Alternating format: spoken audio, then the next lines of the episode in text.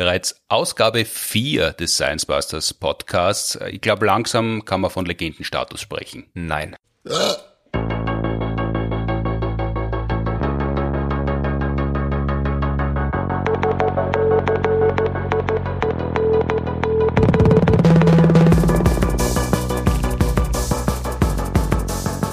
Herzlich willkommen zur vierten Episode des Science Busters Podcasts, wie immer produziert mit Unterstützung der Uni Graz und der TU Wien. Mein Name ist Martin Puntigam. Heute mir gegenüber wieder der Himmelsmechaniker meines Vertrauens, Florian Freistetter. Hallo. Hallo. In unserem Podcast greifen wir ja auch immer wieder Themen auf, die, zu denen uns mehr zu sagen gegeben hätte, wofür aber zum Beispiel in der TV-Show oder in den Radioshows kein Platz mehr war. So auch diesmal, weil es ja das Konzept ist.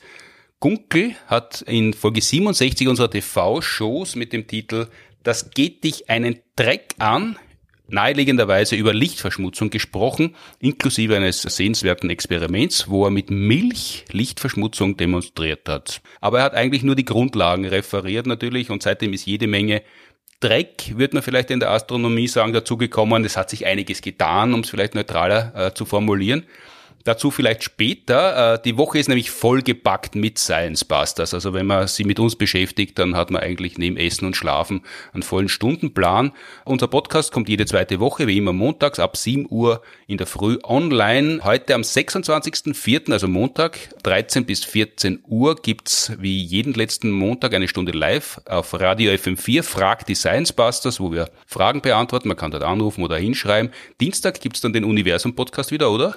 Ja, den Podcast Das Universum heißt es offiziell und den gibt's äh, immer dienstags. Und worum wird's gehen? Äh, wir reden über das ereignisreiche Leben von Galaxien. Das ist der Titel der äh, mhm. Doktorarbeit von der Roth und wir haben das als Anlass genommen, einerseits um über ihre Doktorarbeit zu reden und auch über das, was man halt so tun muss, bis man eine Doktorarbeit schreiben kann. Also wie so ein Astronomiestudium abläuft, wie man überhaupt ein Doktorarbeitsthema auswählt, wie man sich spezialisiert auf ein Thema. Also alles, was einem so im Studium begegnet, inklusive Amüsement über uralte Homepages mit Fotos, die wir bei der Recherche entdeckt haben. Er schützt vor, dass er über das ereignisreiche Leben der Galaxien sprechen wollte, redet jetzt aber in Wirklichkeit über das ereignisreiche Leben als Doktorand, Doktorandin. Unter anderem auch, weil es ist auch sehr ereignisreich. Am Dienstag der Podcast Das Universum.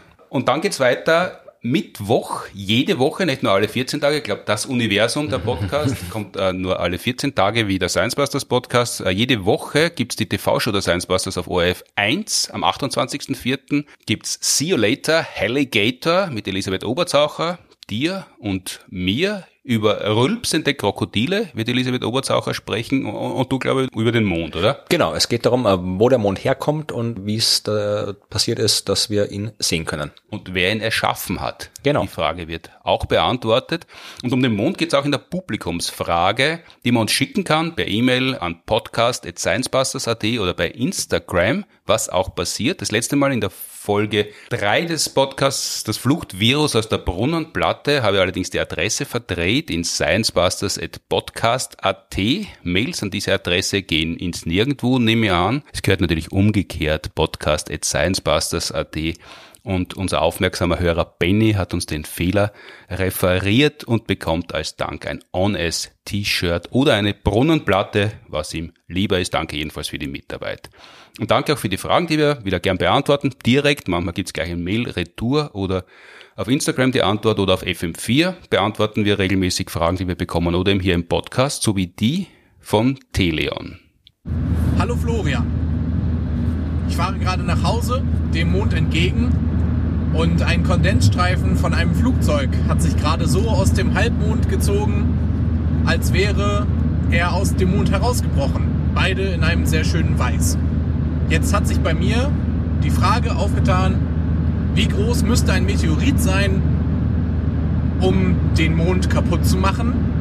Und wie würde das für uns hier unten aussehen, wenn so ein Himmelskörper auf dem Mond einschlagen würde? Wäre das überhaupt für uns zu erkennen? Sehr gute Frage. Der Mond wird beim galaktischen Dosenschießen getroffen. Würden wir das überhaupt sehen können? Und was wäre dann, wohin fliegen die Trümmer? Ja, also äh, das ist eine schöne Frage von äh, Telion und der hat auch noch äh, eine Nachfrage gestellt, weil natürlich, äh, wenn man fragt, wenn der Mond äh, zerstört wird, könnten wir das sehen, dann ist die Antwort recht einfach. Das würden wir durchaus mitbekommen, wenn der Mond zerstört wird. Und er hat das auch nicht so gemeint, weil er hat dann eben nachher noch geschrieben, äh, er wollte wissen, ab welcher Größe eines Einschlags wäre das für uns zu erkennen, weil, ja, wie gesagt, wenn der Mond äh, zerstört wird, dann muss man schon sehr, sich sehr anstrengen, um das nicht äh, zu sehen.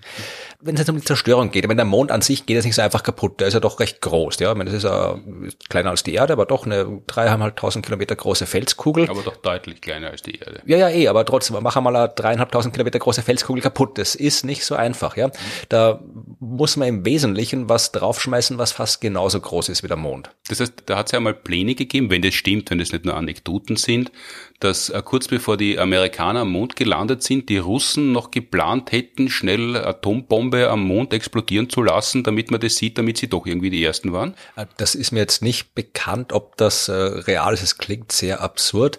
Also ich kann mir nicht vorstellen, dass es ein echter Plan war. Also ich meine, was die Sowjets gemacht haben vor der Mondlandung ist, sie wollten halt eine Raumsonde hinschicken, wo keine Kosmonauten drauf sind, sondern einfach nur hinfliegen. Sie wollten Material vom Mond aufsammeln und wieder zurückfliegen und sie wären dann, wenn das so geklappt hätte, wären sie dann mit den Mondproben wieder zurück gewesen auf der Erde, bevor die Amerikaner landen. Das heißt, dann hätten sie noch so eine andere Art ersten Platz gemacht, aber hat nicht funktioniert, also diese Sonde ist kaputt gegangen. Das weiß ich, dass dieser Plan existiert hat, dass der Mond irgendwie mit Atombomben beschossen werden hätte sollen.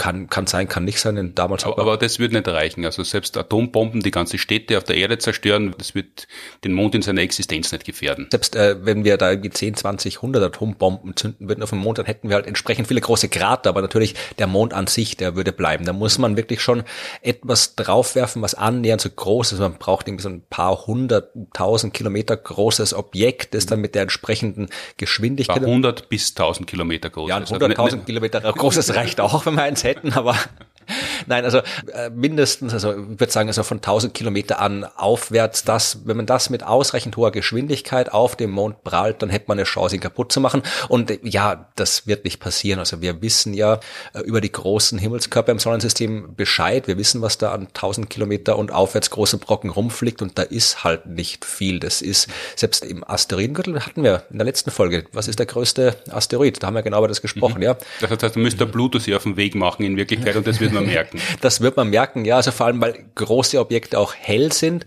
und äh, die wird man früh genug sehen und es ist auch nicht sehr wahrscheinlich, weil immerhin gibt es den Mond seit viereinhalb Milliarden Jahren. Mhm. Wenn da ständig irgendwie so riesen Trümmer rumfliegen würden, dann ja, wäre die Wahrscheinlichkeit, dass er nicht mehr da ist, äh, sehr groß, ja. Da hat es ja mal, wenn ich mich richtig erinnere, ich bin ja keine Fachkraft, aber das große Bombardement gegeben, da ist er ja ordentlich unter Beschuss gewesen, aber das, selbst das hat er überstanden. Ja, das wäre wieder ein ganz eigenes Thema, weil dieses äh, große Bombardement, dieses Late Heavy Bombardment, wie es heißt, das ist tatsächlich was, was so in den letzten Jahren so aus der Astronomie verschwunden ist. Mhm. Also mittlerweile ist man sich ziemlich sicher, die Indizien sind ziemlich gut, dass es diese Phase des Late Heavy Bombardments in der Form nicht gegeben hat. Äh, es gab so nach der Entstehung der Planeten, nach dieser ersten großen Welle von ähm, Kollisionen, ist es wieder ein bisschen ruhiger geworden und dann wieder ein bisschen stärker. Das war dieses Late Heavy Bombardment und dann wie hat sich es langsam abgeschwächt, so bis heute. Das war so die Idee. Und äh, im Detail ist das noch komplizierter. Es gibt Gründe, warum diese zweite Welle in dem Fall dann kommen hätte sollen, der Asteroideneinschläge. Aber mittlerweile hat sich so der, der Stand der Forschung, seitdem man immer mehr äh, Krater entdeckt hat, immer mehr Raumsonden gehabt hat, die aus der Nähe was untersuchen können, immer bessere Computermodelle hat. Also mittlerweile äh, schaut es eher so aus, als ja, gab es einfach keine keine spezielle Phase im frühen Sonnensystem, wo da deutlich mehr Objekte eingeschlagen sind. Aber natürlich sind Objekte eingeschlagen. Also das und früher mehr als heute. Das klingt tatsächlich so, als ob wir uns anders mal ausführlicher damit beschäftigen können. Wenn so ein großes Objekt wie der Mond, wie der Pluto zum Beispiel tatsächlich einschlagen würde, jetzt nur gesetzt den Fall, müsste es ein Frontalaufprall sein oder wenn es nur auf der Seite touchiert, dann wird es den Mond wie eine Billardkugel raushauen aus dem Sonnensystem oder was, dann, dann würde sie nur schneller drehen oder, oder, oder was wird dann passieren? Also das hängt natürlich wirklich extrem von den Details ab, das hängt extrem von der Zusammensetzung ab. Also jetzt der Fall des Pluto. Pluto ist ein Himmelskörper, der äh, aus sehr viel Eis besteht, hat eine sehr geringe Dichte. Der Mond ist, hat auch eine geringere Dichte als die Erde, weil er keinen Metallkern hat, aber ist halt Gestein, ja. Also äh, da kommt es darauf an, mit welcher Geschwindigkeit kommt der Pluto an. Treffen die sich frontal, äh, heißt das quasi ein Auffahrunfall von hinten, streifen die sich seitlich. Also da kann viel passieren, aber tendenziell kommt es auch darauf an, was dann passiert, wenn die Kollision vorbei ist, finden sich die Trümmer wieder zusammen. Aber prinzipiell, wenn da ein Objekt ausreichend schnell ankommt, dann ist der Mond Geschichte. Aber wie am Billardtisch kann es nicht passieren, dass so ein Objekt kommt, beim Mond abprallt und dann direkt auf die Erde zufliegt. Äh, eher nicht. Also das ist, äh, die Objekte sind so schnell unterwegs im Weltall mit ein paar Dutzend Kilometern pro Sekunde, also dass da das irgendwie hier so aufeinander prallt. Also wenn da was aufeinander prallt mit der Geschwindigkeit, dann, dann kracht's auch. Also das, da prallt nix ab. In dem Fall kann ich noch ein schönes Buch empfehlen. Das ist Science-Fiction-Buch. Da geht's genau um das Thema. Das heißt uh, Seven Eves, ist von Neil Stephenson geschrieben, der immer sehr schöne Wissenschafts basierte Romane schreibt. Und der hat äh, ein Buch geschrieben, eben mit dem Titel Seven Eves, mit dem wunderschönen ersten Satz. Der Mond explodierte ohne Warnung und ohne ersichtlichen Grund. Und ein Buch, das mit so einem äh, Satz anfängt, das äh, kann man eigentlich nur lesen. Und ich habe es, das ist schon ein bisschen älter, gibt es auch auf Deutsch, heißt Amalthea. Und das ist, wie gesagt, Science Fiction. Aber da ist sehr schön beschrieben, was denn passieren könnte mit der Erde, wenn der Mond aus welchem Grund auch immer, das wird in der im Buch nicht aufgeklärt, verrate ich gleich, spielt auch keine Rolle. Ähm, äh, ist auch kein Spoiler, wie gesagt, das ist, äh, spielt in der Handlung überhaupt keine Rolle. Aber da wird schon erklärt, was denn, wie, wie denn die Welt aussehen würde, wenn der Mond jetzt wirklich explodieren würde. Dann wäre er auch weg, mhm. weil Einschläge gibt's ja immer wieder am Mond, oder? Genau, also das wäre jetzt die Frage, die ja eigentlich Teleon vermutlich eigentlich gestellt hat, ja, wenn jetzt der Mond nicht zerstört wird, ja, sondern wenn einfach nur etwas auf dem Mond einschlägt, so wie bei uns auf der Erde ja auch ab und zu mal Asteroiden einschlagen. Äh, ab wann kann man das sehen und wie oft passiert das? Passiert das? Was passiert dabei? Also das ist das, was äh, Teleo wissen wollte. Und, und, und was sieht man vor allem dabei? Naja, man sieht im Wesentlichen einen äh, Licht Punkt. Also nicht so, nicht so eine Rauchschwade, wie er es beschrieben hat, dass wirklich die, die Rauchsäule in, in den Weltraum hinaus dampfen würde, das wird man nicht sehen, sondern es ist ein Aufblitzen. Genau, also eine äh, Säule wird man vermutlich nicht sehen, weil der Mond hat ja keine Atmosphäre, durch die sich irgendwas bewegen könnte. Wenn natürlich irgendwas extrem Großes einschlägt, da kann schon sein, dass man vielleicht ein bisschen eine Staubwolke aus Trümmern sieht, die sich wegbewegt, aber da muss schon wirklich was Großes einschlagen. Was man klassischerweise sieht, ist wirklich auf der Oberfläche des Mondes, wenn wir von der Erde aus betrachten, einfach ein paar paar Sekunden lang einen hellen Lichtpunkt. Und das hat man auch schon gesehen in der Vergangenheit. Es gibt Videos davon, also wir haben ja sowas schon beobachtet.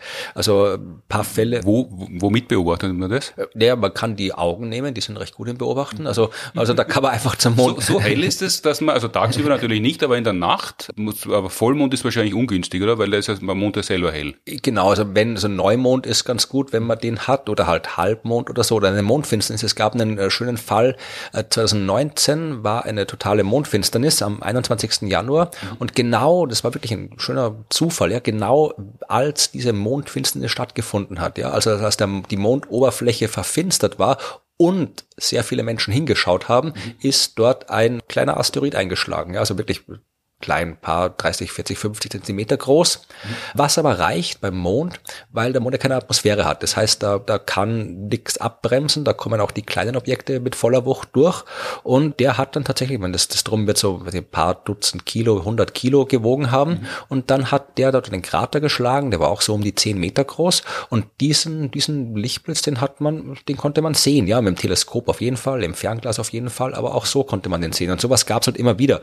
Also es ist im aber aber so ein kleines Objekt, ein halber Meter Durchmesser, zehn Meter Krater, weil die Geschwindigkeit so enorm ist? Genau, ja, im Weltall bewegen sich die Objekte schnell. Also die können da wirklich mit 10, 20, 30 Kilometern pro Sekunde einschlagen. Und wenn man was hat, das 100 Kilo schwer ist und das sich aber mit 30 Kilometer in der Sekunde bewegt. Ja, das sagt sich so leicht, aber 30 mhm. Kilometer in der Sekunde, das ist, jetzt bin ich hier und eine Sekunde später bin ich in Wien. Ja, was äh, die Hörer und Hörerinnen nicht wissen, aber das ist ungefähr 30 Kilometer weit weg. Also der Aber das ist eine enorme Geschwindigkeit, ja. Und die Energie, die Bewegungsenergie, die berechnet sich, wenn wir kurz mal mathematisch werden, aus der Masse und dem Quadrat der Geschwindigkeit. Ja, also die Geschwindigkeit geht viel, viel stärker ein in die Energie, die in der Explosion steckt, in dem Aufprall steckt, als die Masse. Das heißt, ein kleines Objekt, das sich extrem schnell bewegt, kann auch eine enorme Energie freisetzen, wenn diese Bewegung abgestoppt wird. Und deswegen kann eben auch so ein kleines Ding auf dem Mond einen Krater erzeugen. Und auf der Erde gibt's die Lufthülle und deshalb sind wir verschont? Ja, verschont nicht. Also bei auch uns schlagen Objekte ein. Es sind halt bei uns größere Objekte, die unten ankommen, weil wir halt die Atmosphäre haben und die Atmosphäre bremst halt die Objekte ab. Das heißt, die kommen dann langsamer an, die zerbröseln in der Atmosphäre, die verglühen in der Atmosphäre. Das sind Sternschnuppen dann manchmal? Genau, ja. Aber beim Mond eben, da kommt eben auch die, die Sternschnuppen, die ja von Objekten verursacht werden, die so ein paar Millimeter, Zentimeter noch kleiner sind. Mhm die können auch auf dem Mond, die machen auch auf dem Mond auch Krater. Ja? Also wenn man sich das Mondgestein anschaut, kann man da wirklich kleinste Krater sehen, die halt von diesen ganz kleinen Objekten verursacht werden, weil halt alles durchkommt. Und deswegen ist es auch so interessant für die Wissenschaft, diese Einschläge auf dem Mond zu beobachten. Also da hätte es ja andere romantische Traditionen ergeben auf dem Mond. Liebespaare, die dort auf Sternschnuppen warten, können lang warten. Ja, die Liebespaare auf dem Mond, die müssen sich was anderes suchen. Ich meine, da hat man natürlich eine sehr viel schönere Aussicht auf den Sternenhimmel. Aber äh, Sternschnuppen auf dem Mond, die ja, die schlagen am höchsten ein Loch in den, äh, ins, in den Raumanzug, aber äh, nicht äh, keine. Das heißt, da darf man sich was wünschen, der die, die Luft ausgeht aus dem Raumanzug, aber man ja. darf es nicht sagen, sonst ja. geht's auch nicht in der Ja, man kann sich halt schnell wünschen, dass man irgendwie einen Flicken findet, den man draufpappen kann. Das wäre der sinnvollste Wunsch. Nein, aber so das geht am Mond nicht, aber der Mond ist halt in der Hinsicht ein sehr gutes Messinstrument, weil wir wollen ja wissen, was da so in unserer Umgebung alles äh, rumfliegt, ja. Also wie jetzt so die Hintergrundkollisionswahrscheinlichkeit ist, kann man sagen. Und ja? der Mond wird einfach als, als Indikator verwendet. Dort überprüfen wir, wie oft was einschlägt, weil man es dort besser sehen kann. Ja, man kann es natürlich auch. Das ist nicht die, die, die optimalste Möglichkeit, die beste Möglichkeit, aber der Mond hat den Vorteil erstens, dass da eben tatsächlich alles einschlägt. Ja, also alles das, was wir nicht sehen auf der Erde, schlägt halt auf dem Mond ein. Und vor allem, man kann halt den Mond als Ganzes recht gut beobachten von der Erde aus. Das heißt, wir müssen halt nur ein Drum am Himmel beobachten und sehen dafür aber gleich die Hälfte der Oberfläche. Mhm. Auf der Erde gibt's auch Überwachungsnetzwerke, die halt äh, Sternschnuppen zählen, die Feuerbälle zählen, die Einschläge überwachen. Aber da kann man halt nie so viel auf einmal beobachten, wie man beim Mond beobachten kann. Mhm. Und es sind halt einfach zusätzliche Informationen. Und deswegen wird es beim Mond auch gemacht. Und wer jetzt wirklich mal wissen will, wie viele Einschläge es da gab. Also die NASA hat da, verlinken wir in den Shownotes, eine schöne Datenbank, wo man sich so in den letzten Jahren das anschauen kann. Also ich habe da kurz reingeschaut vorher. 2020 gab es drei Einschläge, die da beobachtet worden sind. 2019 vier Einschläge insgesamt. Seit 2005, da hat, haben die angefangen, diese Datenbank zu veröffentlichen, gab es 443 potenzielle Einschläge auf dem Mond. Mhm. Und kann man davon ausgehen, so viele Objekte wie am Mond einschlagen, würden auch auf der Erde einschlagen oder hat der Mond einfach Pech? Ja, also man kann schon natürlich aufgehen, dass wir sind beide mehr oder weniger an der gleichen Position. Also die 400.000 Kilometer, die uns trennen, machen jetzt nicht den großen Unterschied. Äh, man muss das ein bisschen, man kann sich ganz gleichsetzen, weil die Erde natürlich mehr Masse hat. Das heißt, die zieht dann auch äh, stärker an den Objekten. Das heißt, da kommt schon ein bisschen mehr auf die Erde, weil die einfach mehr Masse hat. Äh, aber es kommt halt nicht mehr bis unten durch. Also man muss halt diese ganzen Daten entsprechend gewichten und kombinieren. Dann kann man da eine vernünftige Statistik rausholen. Und jetzt nochmal, um auf, auf Tailion zurückkommen, äh, der wollte wissen, was ist jetzt so, wie groß muss so ein Drum sein, dass man sehen kann von der Erde. Und das ist, wie wir eh schon gesagt haben, das kann man in der Form nicht einfach beantworten, weil es eben wirklich von der Einschlagsgeschwindigkeit abhängt. Die kann variabel sein. Da kann mit, ich, mit, mit 20 Kilometer pro Sekunde ankommen, da kann aber unter Umständen auch mit wie sie 60, 70 Kilometer pro Sekunde ankommen. Und dann eben, weil die Geschwindigkeit so stark eingeht, hängt es davon ab. Da kann auch ein kleines Objekt einen großen Lichtblitz machen. Es kann auch ein größeres Objekt einen Lichtblitz machen, den man mit freiem Auge vielleicht nicht sehen kann. Oder man hat das Pech, dass eben das gerade bei Vollmond einschlägt. Dann sieht man auch nichts. Also das ist, äh, kann leider keine eindeutige Antwort geben, nur die, dass man das eben sehen kann. Und wenn man so einen Einschlag sieht, so einen Lichtblitz, dann muss das kein großes Drum gewesen sein. Das kann auch wirklich so ein fußballgroßer Brocken gewesen sein, der da auf dem Mond eingeschlagen ist. Weil es eben auf die Geschwindigkeit drauf ankommt, aber gewisse Geschwindigkeit muss er haben. Also Schritttempo geht allein deshalb nicht, weil sie dann dieser Gesteinsbrocken nicht von anderen Himmelskörpern wegbewegen kann. Erstens das und natürlich gibt's ja, der kann nicht mit einer beliebig niedrigen Geschwindigkeit auf den Mond runterfallen, weil da ist keine Lufthülle, die bremst und wenn da in den Anziehungsbereich der Gravitationskraft vom Mond kommt, dann wird der angezogen. Und die, die Gravitationskraft ist so, wie es ist. Ja, das heißt, der wird beschleunigt aufgrund der Masse des Mondes und kommt dann eben mit der entsprechenden Geschwindigkeit unten an. Ja, das heißt, er kann nicht langsam ankommen. Wenn er jetzt einschlägt, es ein ordentliches Drum mit großer Geschwindigkeit einschlüge, dann könnte es ja auch sein, dass, dass Brocken aus dem Mond rausgerissen werden und äh, sie aus dem Schwerefeld des Monds verabschieden. Kann das sein, dass bei so einem Einschlag Teile des Monds, äh, kleine Teile des Monds irgendwann einmal auf der Erde landen? Das kann nicht nur sein, das ist auch so, das ist genauso passiert. Also natürlich, wenn äh, ausreichend viel Wucht bei dem Einschlag frei wird, wenn die Trümmer ausreichend schnell hochgeschleudert werden, dann können die durchaus ins Weltall gelangen. Der Mond hat ja eine geringere Masse, das heißt, da ist diese Fluchtgeschwindigkeit, die man braucht, um dauerhaft der, der Mondanziehungskraft zu entkommen, geringer als bei uns auf der Erde. Das heißt, da, da passiert es durchaus, dass Material vom Mond ins All kommt und wenn es im All rumschwirrt, dann kann es natürlich auch äh, dann wieder mit der Erde kollidieren. Das ist sogar wahrscheinlich, weil halt die Erde ja in der Nähe ist. Und, mhm. und aber wahrscheinlich heißt äh, dass man das berechnen kann oder hat man solche Meteoriten schon gefunden? Ja, wir haben diese Meteoriten gefunden. Wir haben auf der Erde so an die 370 äh, Mondmeteorite gefunden mhm. bis jetzt eingeschlagen wird viel mehr Material sein vom Mond auf der Erde. Aber wenn man wandern geht und es fliegt halt ein kleiner Stein von oben runter, glaubt man eher, da ist die Gemse vorbeigegangen und hat einen Stein runtergetreten und glaubt nicht, aha, das wird jetzt ein Mondmeteorit sein. Ähm, ist nicht ausgeschlossen, dass das so ist, aber ich würde jetzt mein Geld nicht drauf wetten. Aber wenn der Stein ein bisschen seltsam ausschaut, ja, äh, wenn er vielleicht irgendwie nicht jetzt im Wald irgendwo runterfliegt, sondern wirklich, wenn man auf, auf freier Wiese ist, über einem nur der Himmel und dann fällt ein Stein runter, der vielleicht ein bisschen komisch ausschaut, der ein bisschen dunkler ist, ein bisschen schwerer ist, als er, als er einem vorkommt von der Größe her. Also dann lohnt sich's vielleicht, ihn genauer anzuschauen, weil dann könnte es ein Meteorit sein. Es ist unwahrscheinlich, dass es ein Mondmeteorit ist. Die sind recht selten, aber ja. Aber wie hat man die überhaupt gefunden, wenn die so selten sind? Wo, wo, wo geht man auf die Suche? Wonach sucht man? Oder hat man da ganz viele Steine untersucht? Und dann hat sich halt herausgestellt, dass ein winziger Teil davon vom Mond stammt. Genau, also man geht jetzt nicht gezielt auf die Suche nach Meteoriten vom Mond. Man geht gezielt auf die Suche nach Meteoriten. Ja, und die sucht man halt idealerweise dort, wo man gute Chancen hat, sie zu finden. Also ich würde jetzt irgendwie, weiß nicht, ich gehe jetzt nicht in die, in die Shopping City oder die Fußgängerzone, um nach Meteoriten zu suchen, ja. Weil selbst wenn da einer rumliegt, hat ihn schon irgendwer aufgeklappt, bevor ich da bin, ja. Und da liegt viel mehr Zeugs rum. Äh, wenn, dann gehe ich dorthin, wo er auffällt und wo ja sonst nichts ist. Also man geht oft in Wüsten auf die Suche nach Meteoriten. Man geht sehr oft in die Arktis und in die Antarktis, vor allem in die Antarktis. Weil, weil der Kontrast da höher ist, weil es schwarze Trümmer sind und man die gut sieht dort? Das ist einer der Gründe, jetzt nicht der Hauptgrund, aber äh, da fallen halt genauso viele Meteoriten im Schnitt runter wie anderswo.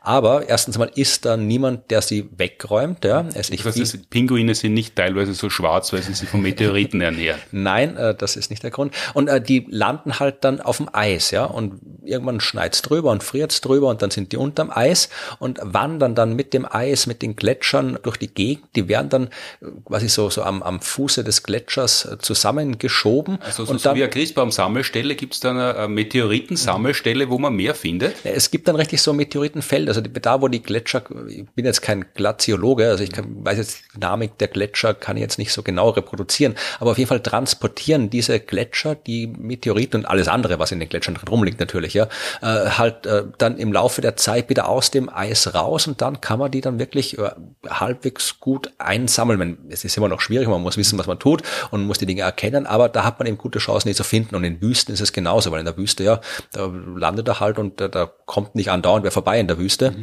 Und da kann man die auch recht gut finden. Also das äh, wesentlich besser als irgendwo in, in Wäldern, ja, da landen die auch, aber in, in, irgendwo im Regenwald oder sowas, da tut man sich schwer, einen Meteorit zu finden, der da irgendwo am Boden rumliegt.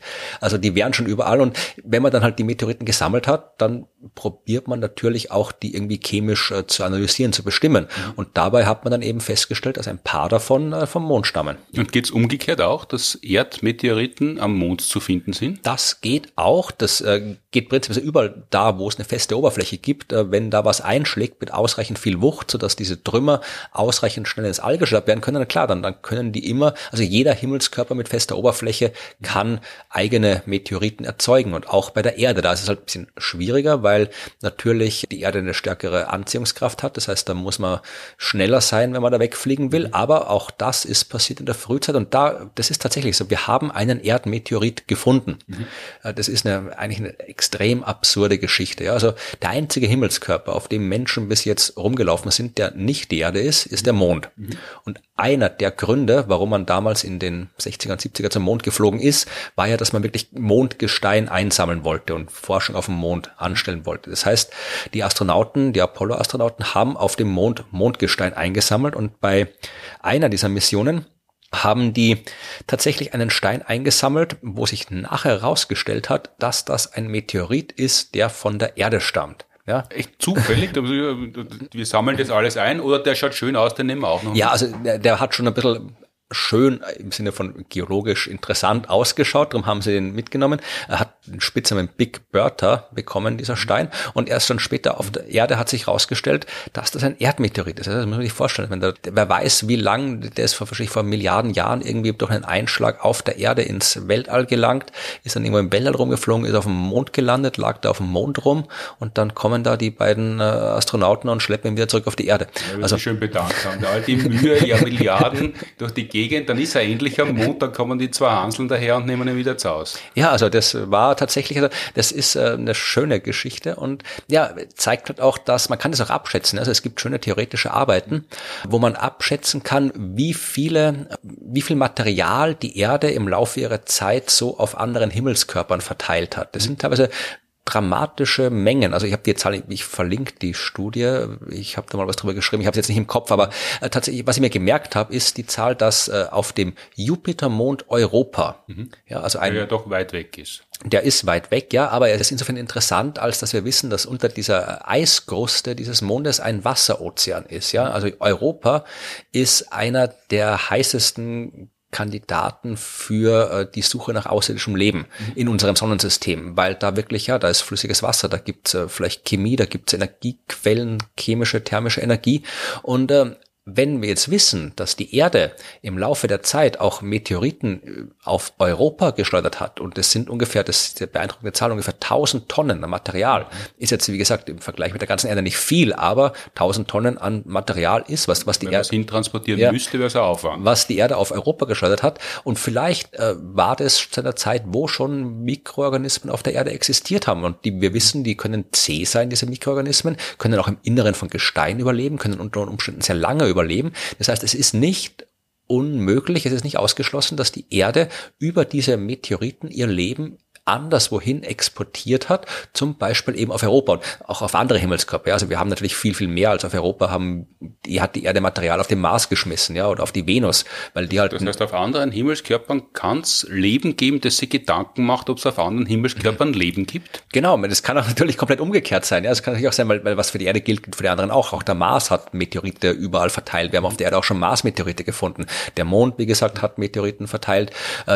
Venus eher schwierig, weil die so eine dichte Atmosphäre hat. Aber andere Himmelskörper haben das auch. Das heißt, kann auch sein, dass das Leben halt dann quasi über die Meteorite von woanders gekommen sind. Also dazu müssen wir, ja, dazu braucht's Geologinnen und Geologen, die durchs Weltall reisen und alle Steine aufklauen und anschauen. Und Doktorarbeiten dann verfassen vielleicht mit dem Titel Die wichtige Auslandserfahrung der Meteoriten. Genau. Und die kommen dann, wenn sie Pech haben, wieder auf die Erde zurück.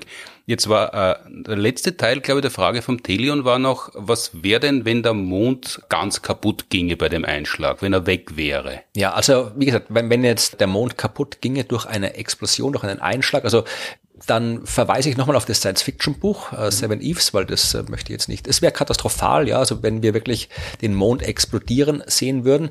Ähm, was, wenn wir mal davon ausgehen, wir überleben das oder wir sagen, der Mond war einfach nie da, das äh, wäre nicht ganz so katastrophal, es wäre aber auch nicht schön, ja, weil wir hätten tatsächlich mal keine verlässlichen Jahreszeiten. Mhm. Ja, also die Jahreszeiten, die wir jetzt haben hier, die, die konstante, halbwegs konstante Abfolge von äh, Frühling, Sommer, Herbst und Winter, haben wir deswegen, weil die Neigung der Erdachse sich nicht zu sehr ändert. Ja, die Neigung der Erdachse verursacht prinzipiell die Jahreszeiten und weil die Erdachse mehr oder weniger immer gleich stark geneigt ist, mhm.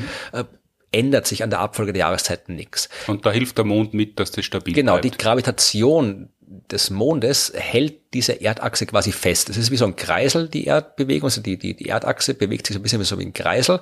Und äh, wenn der Mond nicht da wäre, würde die Erde wild hin und her schwanken, ist übertrieben, weil es natürlich doch Zeiträume sind, ein paar Millionen Jahre. Aber äh, es wäre halt doch so, dass äh, wir dann nicht mehr sagen könnten, dass halt wir über lange Zeit hinweg gesehen wir stabile Jahreszeiten hätten. Da hätten wir vielleicht auch kein stabiles Klima. Mhm. Dann wäre die Entwicklung des Lebens vielleicht ganz anders abgelaufen, auch weil äh, die Gezeiten dann anders ablaufen würden ohne Mond. Und die waren auch wichtig für die Entstehung und die Entwicklung des Lebens, weil in diesen dynamischen Gezeitenzonen am Meer, wo das die Küste ins Meer überging, wo immer zeitlang war es überschwemmt, dann wieder nicht überschwemmt, dann wieder überschwemmt und nicht überschwemmt, Ebbe und Flut. Also in diesen dynamischen Zonen hat sich vermutlich das Leben so äh, entwickelt äh, auf dem Weg aus dem Wasser ins Land, die Amphibien und so. Also da haben wir quasi gelernt, aufs Land zu gehen. Mhm. Und da haben die Gezeiten vermutlich eine große Rolle gespielt. Und ohne Mond hätten wir viel schwächere Gezeiten. Uns gäbe es dann wahrscheinlich in der Form nicht so. Und wenn es uns gäbe, dann hätten wir auch viel mehr Stress, ja, weil dann wären die Tage viel kürzer. Also der Mond mit seiner Gezeitenkraft bremst ja die Erdrotation ab. Das heißt, bevor es den Mond gab, also in der Frühzeit des Sonnensystems, hat sich die Erde viel, viel schneller gedreht. Sechs Stunden hat ein Tag gedauert mhm. und mittlerweile hat uns der Mond eben auf 24 Stunden abgebremst. Äh, ein Riesenzeitgewinner, Zeitumstellung, die sie wirklich ausgezahlt hat einmal und die permanent war. Genau. Und äh, letzter Punkt, was man nicht vergessen darf, ja, also ohne Mond wäre es in der Nacht auch deutlich finsterer.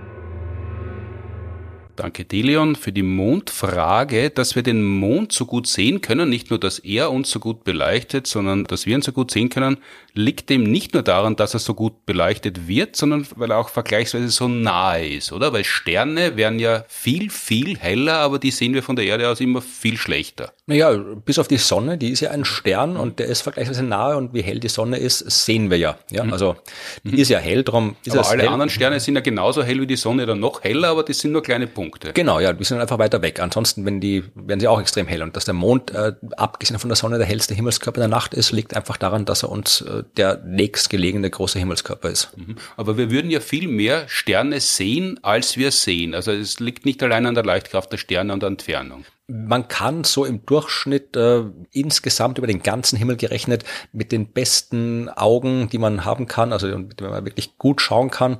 ja, dann kann man und vielleicht so theoretisch 9000 Sterne sehen. Ja, das ist schon das absolute Maximum.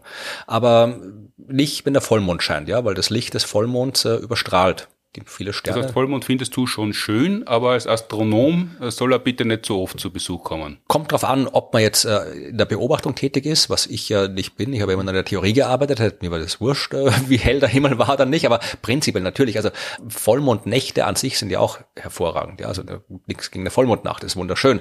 Aber wenn man jetzt wirklich daran interessiert ist, in der Astronomie möglichst schwache Himmelskörper zu beobachten, möglichst weit entfernte Galaxien, die wirklich, wirklich wenig Licht haben, ja, dann braucht man wirklich extrem dunkle Nächte. Und da solche Beobachtungen macht man dann nicht in einer Vollmondnacht. Ja, die macht man nicht in, in Österreich, nicht in Deutschland, nicht in Europa. Die macht man wirklich irgendwo dort, wo es so dunkel ist, wie es nur geht. In Chile zum Beispiel, Atacama-Wüste, wo ja genau. Teleskope stehen, dort ist es ja sehr dunkel. Da werden, glaube ich, sogar die Hotelfenster abgedunkelt und man darf gar nicht mit einem eigenen Auto hinfahren ja, und so also Sachen. Ist ja nicht so, dass da wirklich Hotels geben wird. Also da in der Wüste. Ja, übernachten kann man schon dort. Irgendwo. Man kann schon übernachten. Also die haben halt, es gibt, ich war tatsächlich noch nicht dort. Ja, der Heinz Oberhummer hat erzählt, der war eben dort mhm. und der war ganz begeistert natürlich und die dort, wo sie übernachtet haben, da war es stockdunkel von außen. Ja, ja also man, man kann da schon auch auf Besuch hinfahren, aber normalerweise sind da halt die Astronomen und Astronomen, also die äh, Roth, die mit mir den Universum-Podcast macht, die hat dort beobachtet und es gibt halt da so, ja, so eine Lodge-mäßiges, äh, wo die, die Leute, die dort hinfahren, zum wissenschaftlich Arbeiten übernachten können und Besucher übernachten können. Ja, und natürlich, ich, meine, ich werde da jetzt nicht irgendwie eine große Terrasse zum Abendessen machen mit Flutlicht, wenn daneben das Teleskop steht und genauso wenig kann ich da mit voller äh, mit Aufblendlicht mit dem Auto durch die Gegend fahren. Ja, da kann ich nicht mal draußen eine Zigarette anzünden, wenn man das machen wollen würde, weil selbst das hat Auswirkungen auf die Beobachtungen. Da muss wirklich extrem extrem finster sein.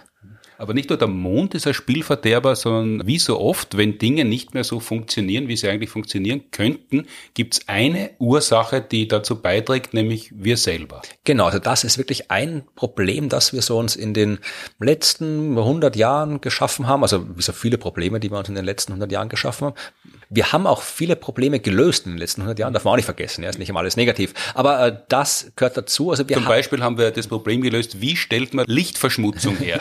Wenn das ein Problem gewesen war, dann haben wir es gelöst, aber das ist das Problem. Ja, also wir haben in den letzten, ja, so 100, 150 Jahren wirklich äh, unsere Nächte heller gemacht. Wir haben die Nacht, äh, diese natürliche dunkle Nacht, die es eigentlich immer gab, seit es Menschen gab, die wir immer gehabt haben, diesen klassischen natürlichen Blick zum Himmel, den haben wir nicht mehr. Keiner von uns hat den Himmel so gesehen, wie er, wie er gehört, ist vielleicht falsch mhm. gesagt, also der, aber so wie er ist, haben wir ihn nicht gesehen, ja.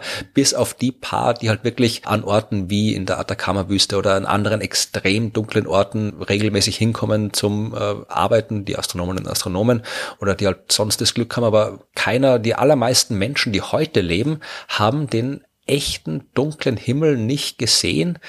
Das war etwas, was halt früher wirklich, das war normal. Also wirklich den Himmel, diese, nicht jetzt diese, diese paar schwachen Sterne, die man sehen kann von den Großstädten aus, wenn man da mal irgendwie ein paar Kilometer aufs Land rausfährt und irgendwie ein paar hundert Sterne mehr sieht, sagt man gleich, oh, so ein schöner Sternenhimmel. Was ja auch ist, ist ja auch schön, ja. Ich, meine, ich bin Astronom, ich will das überhaupt nicht geschenkt, ist ja auch schön, aber er kann noch viel, viel schöner sein, wer wirklich mal so einen echten, dunklen Sternenhimmel gesehen hat, ja, wo dann nicht irgendwie ein paar hundert Sterne sind, sondern ein paar tausend Sterne sind, wo die Milchstraße ist, die man sehen kann äh, wenn es wirklich dunkel ist, dann kann man nicht nur die Sterne sehen, dann kann man die Farben der Sterne sehen. Ja, dann kann man sehen, dass die Sterne eben manche Sterne rot sind, manche eher bläulich leuchten, gelblich leuchten, weißlich leuchten. Dann sieht man da tausende Sterne, die da irgendwie vor sich hin funkeln in unterschiedlichen Farben mit der Milchstraße rundherum.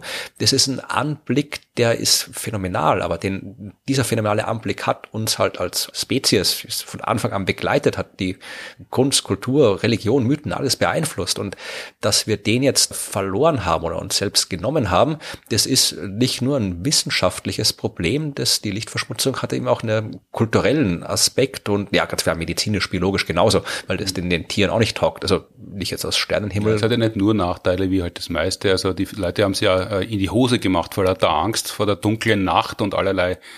äh, Götter erfunden, die da im Himmel herumdüsen, weil sie sich nicht ausgekannt haben, weil es immer so lang dunkel war in der Nacht und haben sie nicht rausgetraut. Ja, ich meine, man kann, wie gesagt, das hat alles mehrere Seiten. Also diese Mythen, die entstanden sind, sind ja nicht, nicht unbedingt nur aus Angst entstanden. Also die Menschen haben früher schon auch die Ästhetik und Schönheit des, des Sternenhimmels äh, wertgeschätzt. Ich habe mir für mein letztes Buch, die Geschichte des Universums in 100 Sternen, durchaus auch mit diesen ganzen kulturellen Aspekten beschäftigt und äh, die klassischen Sagen des Altertums und so weiter oder auch der ganzen anderen Kulturen. Da findet man dann alles drin. Ja, also da gibt's Geschichten über die, die Gefahren, die Angst von der Dunkelheit, aber auch Geschichten halt über die, die, über die Schönheit des Sternenhimmels. Also man haben, wir haben halt quasi, der Himmel war halt unsere Projektionsfläche. Da haben wir halt irgendwie alles draufgetan, was wir halt so wollten. Das heißt jetzt irgendwie Ängste genauso wie, wie Wünsche. Alles, was wir halt haben, haben wir da, da, da rauf projiziert, wo offensichtlich irgendwas Dramatisches war, wir halt nicht wussten, was war. Das, ich bin jetzt keiner, der sagt, ja, wir müssen wieder, ich will jetzt nicht wieder zurück ins Mittelalter. Ich will nicht, dass, die, dass es ständig stockfinster ist. Man kann durchaus, wir sind durchaus in der Lage, mit modernen Methoden das zu beleuchten, was wir sinnvollerweise beleuchtet haben wollen als Menschheit. Ja, wir wollen ja nicht den Himmel beleuchten. Das Licht, was den Himmel aufhält, ist Licht, das nicht da ist, wo es sein soll. Wir wollen die Straße beleuchten, wir wollen Haus beleuchten, was auch immer wir beleuchten wollen. Den Himmel wollen wir aber nicht beleuchten. Was ist denn in wenigen Sätzen Lichtverschmutzung? Es ist ja nicht dreckiges Licht oder dass Linse äh, schmutzig ist und dann nicht mehr so hell strahlt, wie sie strahlen könnte. Das ist ja nicht Lichtverschmutzung, wie das Wort nahelegen würde. Nein, also mit Lichtverschmutzung, ich weiß gar nicht, ob, ich bin mir noch nicht sicher, ob das ein gutes Wort ist oder nicht, aber auf jeden Fall, es bezeichnet eben die Tatsache, dass äh, Licht dorthin strahlt, wo es nicht hinstrahlen soll, dass Licht den Nachthimmel künstlich aufhält, dass der Nachthimmel heller ist, als er sein sollte. Das nennt man Lichtverschmutzung und es entsteht eben, weil Licht den Himmel verschmutzt, weil Licht die Dunkelheit verschmutzt. Also Licht, das dorthin strahlt, wo es nicht sein sollte. Und das ist ja nicht nur ein, ein wissenschaftlicher oder, oder kulturelles Problem, sondern es ist auch ein finanzielles Problem, weil das kostet ja auch was, das Licht, ja, also die Energie, die das Licht erzeugt. Und wenn ich Dinge beleuchte, die ich nicht beleuchten will, dann gebe ich unnötig Geld und Energie aus. Das heißt, wenn man sich darauf konzentrieren würde, nur so zu beleuchten, dass eben das hell ist, was hell sein soll und das dunkel, was dunkel sein soll, was wie gesagt technisch durchaus geht, dann spart man sich auch Geld. Das ist gut fürs Klima, es ist gut für die Wissenschaft, es ist gut, es hat eigentlich nur Vorteile und trotzdem passiert es halt leider viel zu wenig. Aber das Licht, das ins Weltall hinausstrahlt, könnte uns ja wurscht sein, weil es ins Weltall strahlt. Oder, oder erhält es den Bereich um die Erde so Ja, natürlich. hell? Das ist genau das Problem, dass halt dann der Himmel aufgehellt wird, weil da ist ja, wir haben ja kein Vakuum. Ja, wenn wir keine Lufthülle hätten, dann wäre es wurscht. Ja, Also am Mond wäre es egal, da gibt es Ja. keine Lichtverschmutzung, aber wir haben die Atmosphäre und da, das Licht, das wir raussenden, Genau, das das, wird wird gestreut. teilweise gestreut und reflektiert und deshalb wird es heller. Genau, das sind diese klassischen Lichtglocken, die man da irgendwie sieht, wenn man irgendwie aus der Ferne in der Nacht über zu einer Stadt hinschaut. Das ist genau das Problem, ja. Also die Lichtverschmutzung ist eigentlich, dass das Licht, das wir aufdrehen und in alle Richtungen scheinen lassen, dass es nicht so gut wegkommt, wie es kommen könnte und deshalb muss man es gezielter wohin leuchten lassen. Es reicht ja wirklich schon, wenn man die, die Straßenlaternen, wenn die nach unten leuchten und nicht in alle Richtungen. Ja, also Das kann man ja ganz leicht machen, aber das ist ja, wie man äh, in jüngerer Zeit erfahren hat, offensichtlich nur ein Teil des Lichtverschmutzungsproblems. Genau, das ist eine wissenschaftliche Arbeit, die erst vor kurzer Zeit erschienen ist, die sehr interessant ist. Da geht es nicht um künstliches Licht, das wir hier auf der Erde verursachen, sondern künstliches Licht, das wir im Weltall verursachen. Von, wie, wie, wie machen wir das im Weltall? Da der, von der ISS gibt's Lightbeamer, die ins Weltall hinaus scheinen und deshalb wird's heller. Nein, aber an der ISS, an der Raumstation kann man das gut erkennen, ja, weil die Raumstation, die kann man wirklich gut sehen von der Erde, ja. Wenn die äh, gerade da über den eigenen Beobachtungsort vorbeifliegt, die ist wirklich extrem hell. Also das fällt einem auf, dieses extrem helle Licht, das da schnell über den Himmel zieht. Weil die ja helle Oberfläche hat, die gut reflektiert. Ja, die muss jetzt nicht unbedingt hell, die ist halt so wie es ist, die Oberfläche, aber sie reflektiert gut, ja. Also die wenigsten Objekte im Weltall haben irgendwie äh, Glühbirnen eingebaut oder sonst was. Also die leuchten jetzt, oder vielleicht ein paar so LEDs oder sowas, ja, aber die haben jetzt irgendwie keinen Scheinwerfer, mit dem es den Weg ausleuchtet. Die Raumstation hat keine Lichthupe, wenn Nein. entgegenkommt. Nein, also die ganzen äh, Raumstationen, Satelliten und so weiter leuchten, weil sie von der Sonne angestrahlt werden und dieses Sonnenlicht dann äh, zur Erde reflektieren. Und wie gut sie das können, hängt davon ab, wie hoch die steht, auf welcher Umlaufbahn die sind, aus welchem Material die bestehen und unter welchem Winkel man sie sieht und so weiter. Aber sie tun das und genau das ist das Problem, ja. Man hat es äh, orbitales Streulicht genannt, ja. Also es ist so eine nicht jetzt dieser Eindruck, den man eben sieht, wir sehen jetzt die ISS oder einen Satelliten einfach als hellen Punkt über den Himmel ziehen. Ja, das ist nicht das Problem, um das es geht, sondern wirklich so das Licht, das Sonnenlicht, das so diffus in alle Richtungen gestreut wird und dann eben auch da den Himmel so ein bisschen aufhält. Und das, das würde auch von opaken, also von stockdunklen, von pechschwarzen Satelliten, wird genauso das Sonnenlicht gestreut werden und stören, oder das wäre schon besser?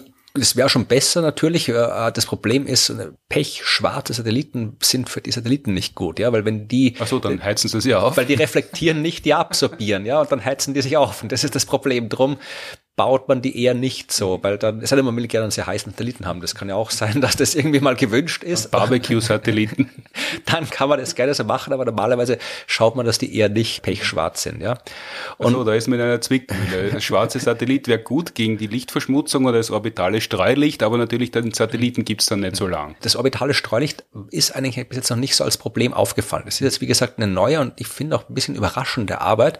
Die stammt von ähm, Miroslav, ich weiß jetzt, ich bin sehr schlecht im äh, Aussprechen von tschechischen Namen, Kocifasch, kannst, weiß ich, wie, wie kannst du besser aussprechen? Na, ich überlasse es dir. Also ein, ich nenne ihn einfach Miroslav unter Kollegen, ja. Also, es also äh, Miroslav, der kommt von der Aber wir können es ja wieder so machen, wenn jemand die korrekte Aussprache weiß oder wenn er sich sogar selber meldet und sagt, übrigens, so spricht man es aus, äh, kann er eins von den aktuellen Science Busters Büchern Global Warming Party von uns haben. Genau, ja, also es war, ähm, wie gesagt, Miroslav, äh, K-O-C-I-F-A-J schreibt sich der gute Miroslav und der kommt von äh, der Uni in Bratislava und hat gemeinsam mit diversen äh, Kolleginnen und Kollegen auch von anderen Universitäten in anderen Ländern eben diese Studie, diese Arbeit gemacht, um die es geht, ja.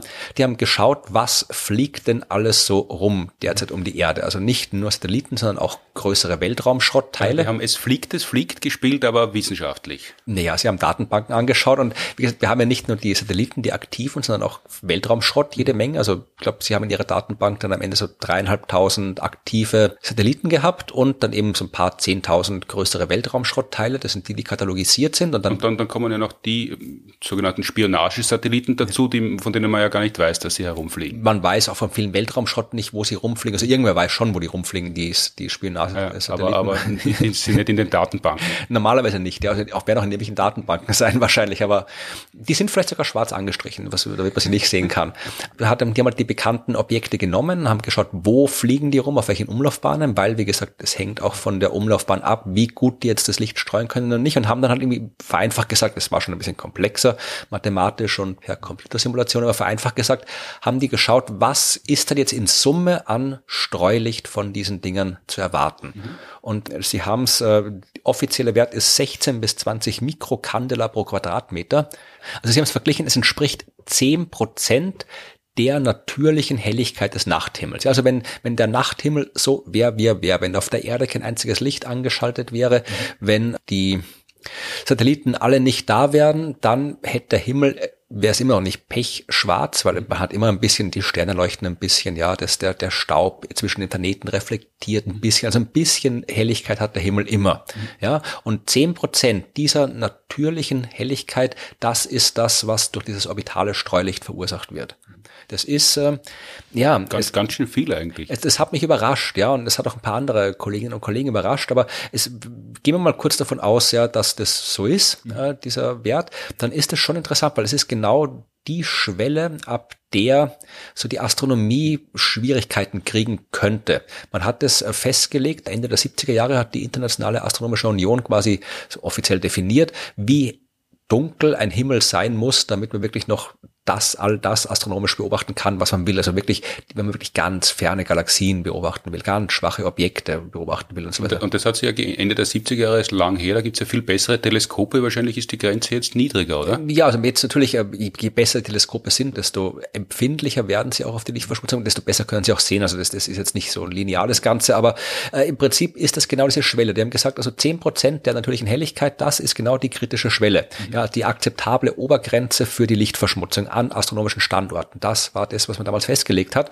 Und die wird jetzt quasi allein schon durch die Satelliten gerissen, mhm. wenn man von dieser, wenn man davon ausgeht, dass die Studie so stimmt, wie sie stimmt. Also mir kommt viel vor. Es haben auch andere Kolleginnen und Kollegen gesagt, dass man das dann schon noch eh, wie immer in der Wissenschaft, vielleicht nochmal gern äh, unabhängig nachrechnet und bestätigt, weil es natürlich auch äh, unterschiedliche Modelle gibt, wie man das rechnen kann. Aber mein, tendenziell ist es eher, äh, eher Untergrenze, ja, weil wie gesagt, es gibt mehr Satelliten, als die in den Datenbanken drin sind.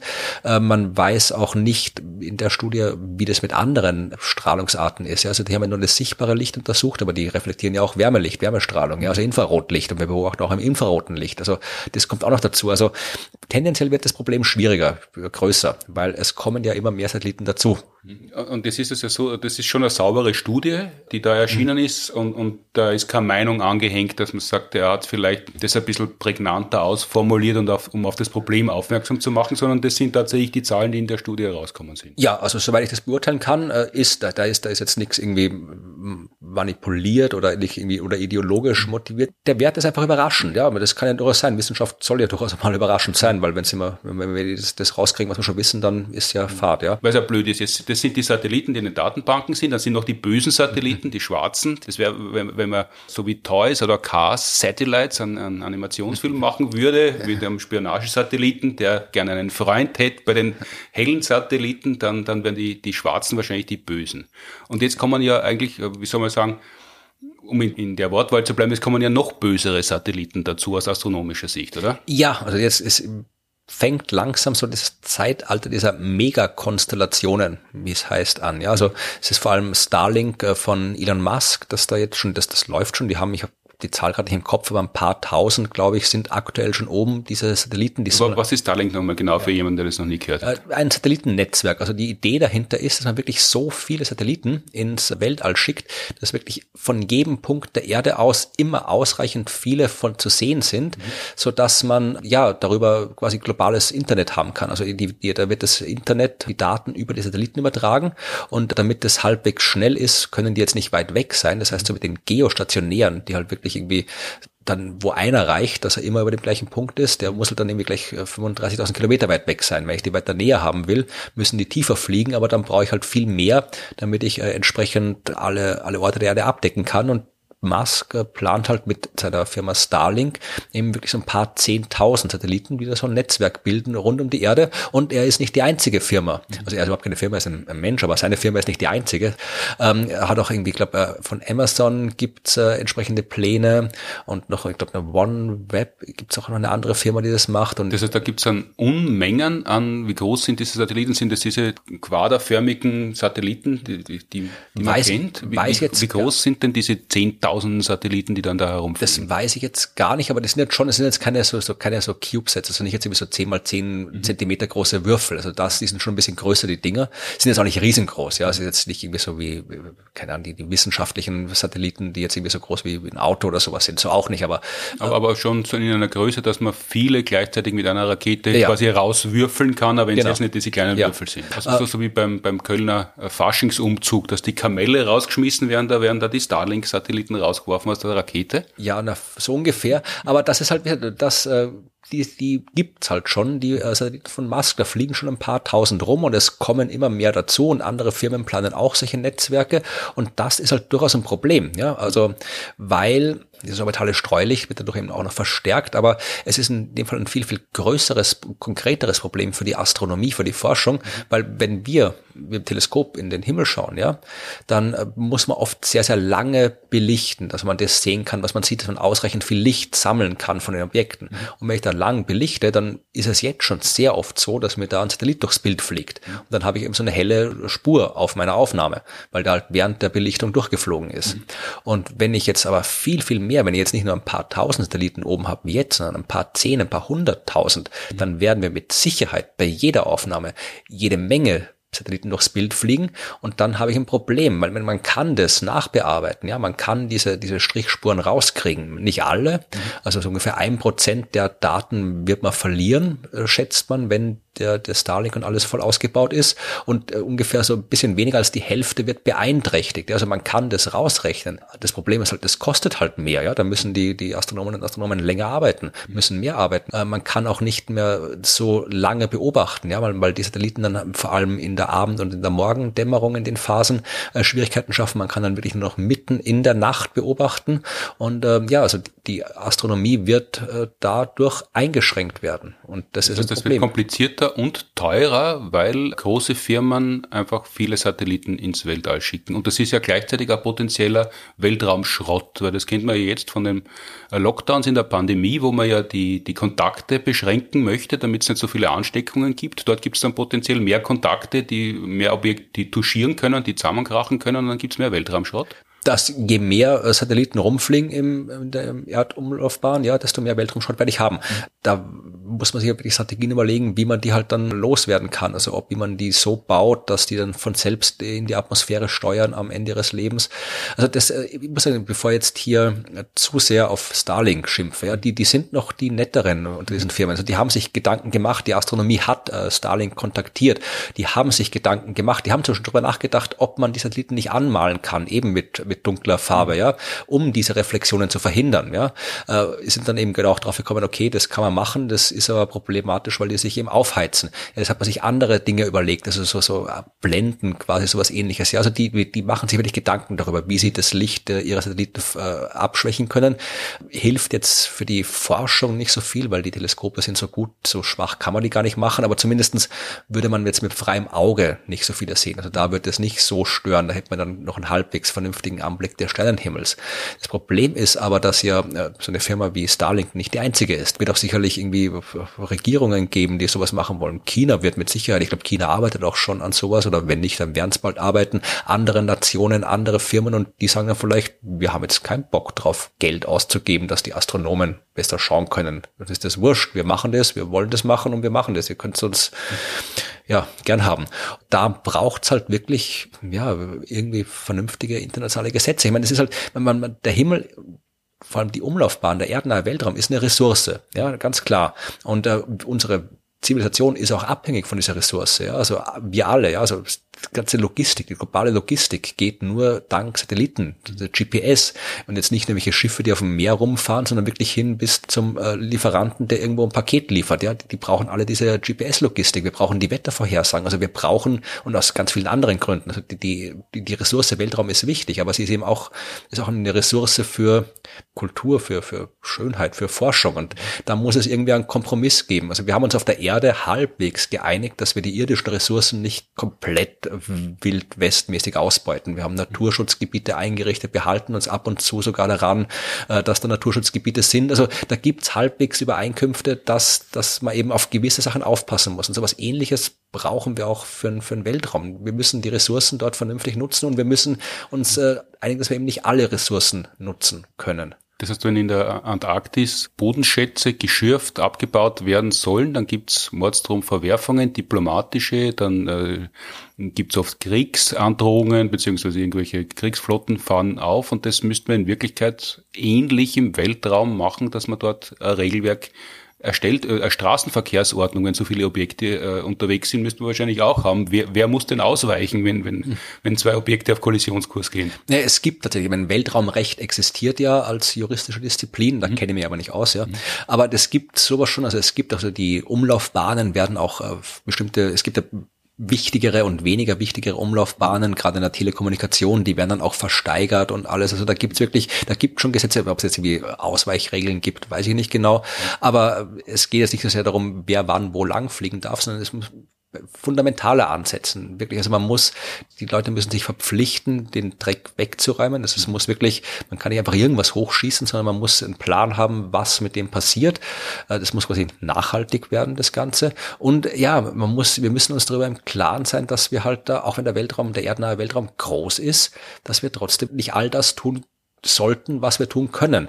Ja, weil wir dadurch dann vielleicht Dinge unwiderruflich verlieren die Bewirtschaftung oder das Spazierengehen genauso regeln wie in Naturschutzgebieten wie im Wald. Man muss seinen Abfall mitnehmen. Das heißt, der Alpenverein in, in der Abteilung Weltraum muss dort auch Schilder aufhängen, dass man das, was man mitbringt, wieder mitnimmt und vielleicht sogar ähm, Schutzgebiete einrichten, wo überhaupt nichts passieren darf oder wo nur allgemeingültiges passieren darf, wie, wie man es ja, glaube ich, auch bei der Lichtverschmutzung auf der Erde macht. Genau, da gibt's auch schon seit einiger Zeit äh, verschiedene Organisationen, also die UNESCO zum Beispiel macht es, aber auch andere, die International Dark Sky Association ist recht gut, die, äh, die weisen quasi, ja, so wie Naturschutzgebiete, weisen die quasi Lichtschutzgebiete aus, ja. Mhm. Da kann man sich dann eben auch so Gütesiegel äh, quasi, äh, ja, kaufen wir nicht sagen, also irgendwas werden wir schon zahlen müssen dafür, aber man kann sich quasi zertifizieren lassen. So wie Luftkurort ist man ein Lichtschutzort? Sowas gibt's, ja. Also es gibt ähm, wirklich so Dark Sky Parks, äh, Dark Sky Heritage, Lichtschutzgebiet, Sternenlichtoase. Es gibt so, so wie die Gütesiegel im Supermarkt, ja, verschiedene, verschiedene Varianten von, von Dingen, aber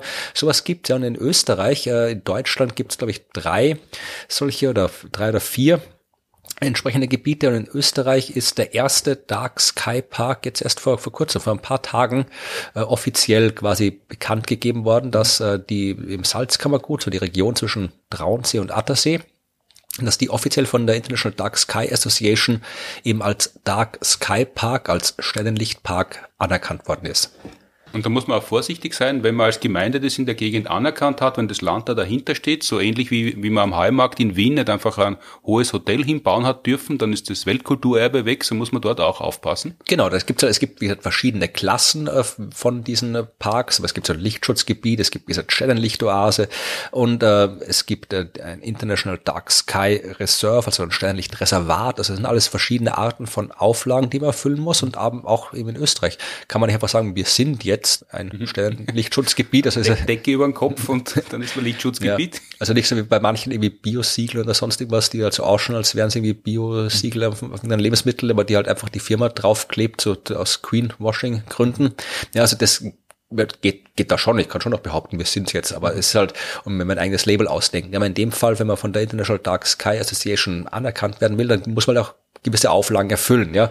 Dann muss man halt irgendwie sagen, dass äh, sich die Gemeinden da, die da halt betroffen sind oder die halt teilnehmen davon, äh, dass sie sich halt verpflichten, eben die bestimmte Beleuchtungskonzepte zu entwickeln, ja, dass man das Beleuchtungskonzept eben, äh, dass man die Lampen vielleicht in der Nacht ausschaltet, da wo es nicht gebraucht werden, dass eben gewisse Dinge äh, generell dunkel zu sein haben, dass man kulturell oder ökologisch äh, Sachen spielen eine Rolle, ja, weil es, wenn es da irgendwie, da spielt es eben auch eine Rolle, dass das eben halbwegs schön ist dort, wo man den Himmel beobachten kann. Also so, so, was ich, so ein Gesamterlebnis soll es sein. Also da, da muss man schon auch Auflagen erfüllen, wenn man diesen Titel tragen will.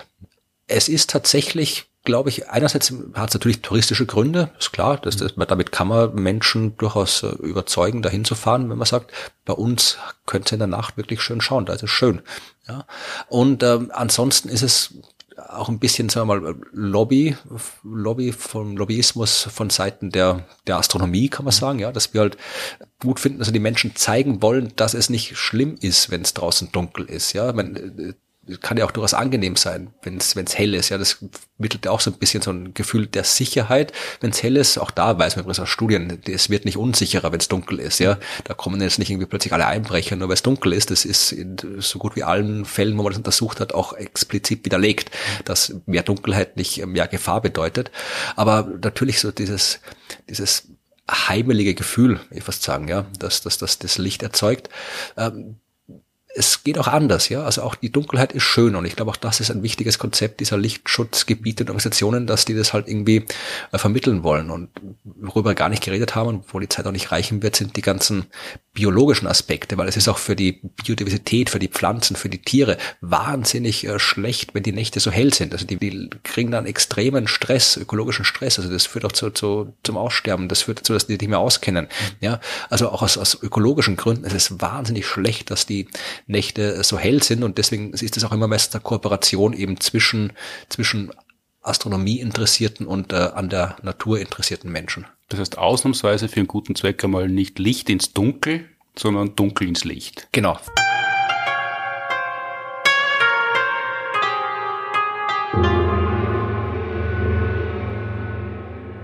Sind wir vom Mond wieder auf die Erde gekommen und haben ein bisschen dunkel ins Licht gebracht, beziehungsweise darüber gesprochen, dass das eine gute Sache wäre im Salzkammergut. Der Claim, der Werbeslogan steht, glaube ich, schon fest, im Salzkammergut, da kann man gut dunkel sein.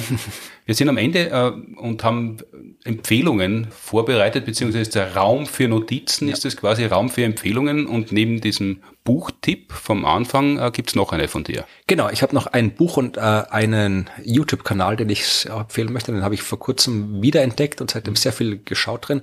Äh, das ist ein Kanal, der sich mit Mathematik beschäftigt, was viele vielleicht abschreckt, aber... Ja, man kann sie sich anschauen und dann kann man wieder gehen, wenn es am... Nein, aber der ist wirklich, der, der, der ist wirklich hervorragend, hat auch wirklich extrem, wird auch extrem, ist auch extrem erfolgreich, hat irgendwie ein paar hunderttausend äh, Aufrufe bei jedem Video. Der ist naja, von, weil er sich mit Mathematik auskennt, der weiß schon, wie er die Klicks kauft und dann einsetzt. Das ist äh, Matt Parker, das ist so ein, äh, kommt aus, aus England und äh, Mathematiker und der macht eben ja Stand-up-Mathematik, nennt sich das, was er da macht. Und äh, das ist nicht ganz so wie das, was wir Science Masters machen. Also er macht jetzt keine, er macht auch Shows und die sind durchaus auch sehr interessant und, und unterhaltsam. Und seine Videos eben auch. Also da geht es nicht nur, da wird es nicht nur irgendwie, er sitzt nicht da und auf dem Zettel und rechnet irgendwas vor und macht sich noch einen Witz. Also so ist es nicht. Aber er rechnet schon auch, aber es ist auch sehr viel, er hat letzten Video zum Beispiel, glaube ich, ging es darum, dass er da hat er ist er sämtliche Bahnhöfe, an einem Tag alle Bahnhöfe Englands abgefahren, die im Bahnsteig Null hatten mhm. und hat währenddessen halt erzählt, warum er überhaupt äh, bei Null zu zählen anfängt, warum es mathematisch sinnvoll sein kann, bei Null anzufangen mit Zählen und nicht bei Eins und warum es manche Bahnhöfe machen. Mhm. Und also es war, solche Themen gibt es eben auch. Also es ist wahnsinnig interessant und auch sehr, sehr lustig. Also ich kann es nur empfehlen. Stand-up-Mathematik von Matt Parker. Mhm. Haben wir dann in den Shownotes eh den Link, dass man leichter hinfindet, genau. wenn man nicht tippen möchte in der Suchmaschine. Maschine. Und wer äh, das, dieses neumodische Internet ablehnt und lieber ein handfestes Buch lesen will, weiß ja nicht, wo unsere Hörerschaft zusammengesetzt ist, ja? Naja, das ist ein altmodischer Zugang, weil ohne Internet gibt's keine altmodischen Bücher, längst keine mehr. Ja, das stimmt natürlich, ja, ja, das ist schon richtig. Aber ich will einfach nur noch ein Buch empfehlen, ja. Also, und zwar das Buch Abschied von Hermine von Jasmin Schreiber. Ist vor ein paar Wochen erschienen und absolut hervorragend. Da geht's warum, wer ist Hermine und warum äh, muss sie verabschiedet werden oder verabschiedet verabschiedet sie sich selber. Hermine ist ein Hamster. Hermine war ein Hamster. Und zwar der Hamster von Jasmin Schreiber. Und äh, die ist äh, Biologin. Äh, wer sich erinnert, ich habe den Namen schon im letzten Podcast erwähnt. Das ist die Bugtails Podcast. Äh, genau, ja. Also Biologin. Und die hat eben ein Buch geschrieben. Da geht es, sie hat einen Roman geschrieben äh, vor, vor einem Jahr. Und jetzt hat sie eben ein Sachbuch geschrieben, das vom Tod handelt. Mhm. Ja, man, da gibt schon einige Bücher über das Thema, auch populärwissenschaftliche Bücher. Ja, aber das Neue Testament, das populärste Buch über den Tod. Ja, aber jetzt liest die, ja, aber würde jetzt nicht unbedingt unter der, der. Ist auch Fantasy quasi. Ja, aber in dem Fall ist es, geht es um echte Wissenschaft, ja. Und zwar geht es halt, wie gesagt, um den Tod, aber jetzt nicht nur so, wie es oft ist, also über das, das halt, was halt beim Sterben passiert, mhm. äh, sondern eben, es, darum geht es natürlich auch, ja, was passiert beim Sterben, äh, warum sterben wir überhaupt, warum äh, können wir nicht unsterblich sein oder gibt es vielleicht Lebewesen, die unsterblich sind und wie machen die das und warum kriegen wir das nicht hin? Also all das wird natürlich auch abgehandelt, aber es geht dann eben auch darüber hinaus. Also es geht, wird auch erzählt irgendwie, was passiert, wenn wir tot sind, also jetzt aus biologischer Sicht, ja, es ist nicht unbedingt religiös betrachtet, sondern was passiert, also was, wer, wer frisst unseren Körper dann, wer, wer fängt noch was an mit unserem Körper, aber dann, und das ist eben der Punkt, warum ich das Buch eben wirklich so empfehle, weil es da dann nicht aufhört, also es geht dann von der Naturwissenschaft weg hin eher so in Richtung Kultur und Psychologie, es geht dann um die, die Rituale, die Trauer, die ja zumindest für uns Menschen mit dem Tod äh, eng zusammenhängen, also äh, warum veranstalten wir all das, was wir veranstalten, wenn jemand gestorben ist? Was ist mit der Trauer? Wie trauern wir? Warum trauern wir? Was ist gute Trauer? Was ist schlechte Trauer? Gibt es das überhaupt? Wie geht man mit dem Tod um? Also auch das findet man in dem Buch. Und diese Kombination aus den naturwissenschaftlichen Fakten über Tod und Sterben mit der ganzen Psychologie der Trauer, das habe ich, hab mir sehr beeindruckt, das Buch. Kann ich allen nur dringend empfehlen. Da redet man immer schlecht drüber, dass Kinder Hamster geschenkt bekommen, weil es ja nachtaktive Tiere sind, die dann von den Kindern tagsüber aufgeweckt und gequält werden, aber es kann auch gut ausgehen. Genau. Das war's für diesmal. Fragen wie immer an podcast at sciencebusters.at oder über unseren Instagram-Account oder eben an Sciencebusters Twitter-Account. Mittwoch, den 28.04. auf ORF1, See You Later Alligator mit Elisabeth Oberzaucher, Florian Freistetter und mir, wo es um rülpsende Krokodile gehen wird und wie der Mond erschaffen worden ist. Danke, Florian. Vielen Dank. Für die ausgiebigen Auskünfte. Danke an die TU Wien und die Uni Graz, die die Produktion des Podcasts unterstützen. Danke fürs Zuhören, Streamen, Downloaden, Abonnieren, Bewerten, Empfehlen und was immer man mit einem Podcast sonst noch alles machen kann. Die nächste Ausgabe des Science Busters Podcasts kommt wie immer in zwei Wochen. Dann wieder mit Martin Moder und mir am Montag, den 10. Mai, Tag nach dem Muttertag, wenn alle noch einen ordentlichen Hangover haben. Bis dahin alles Gute, gesund bleiben oder werden. Bis dann. Tschüss.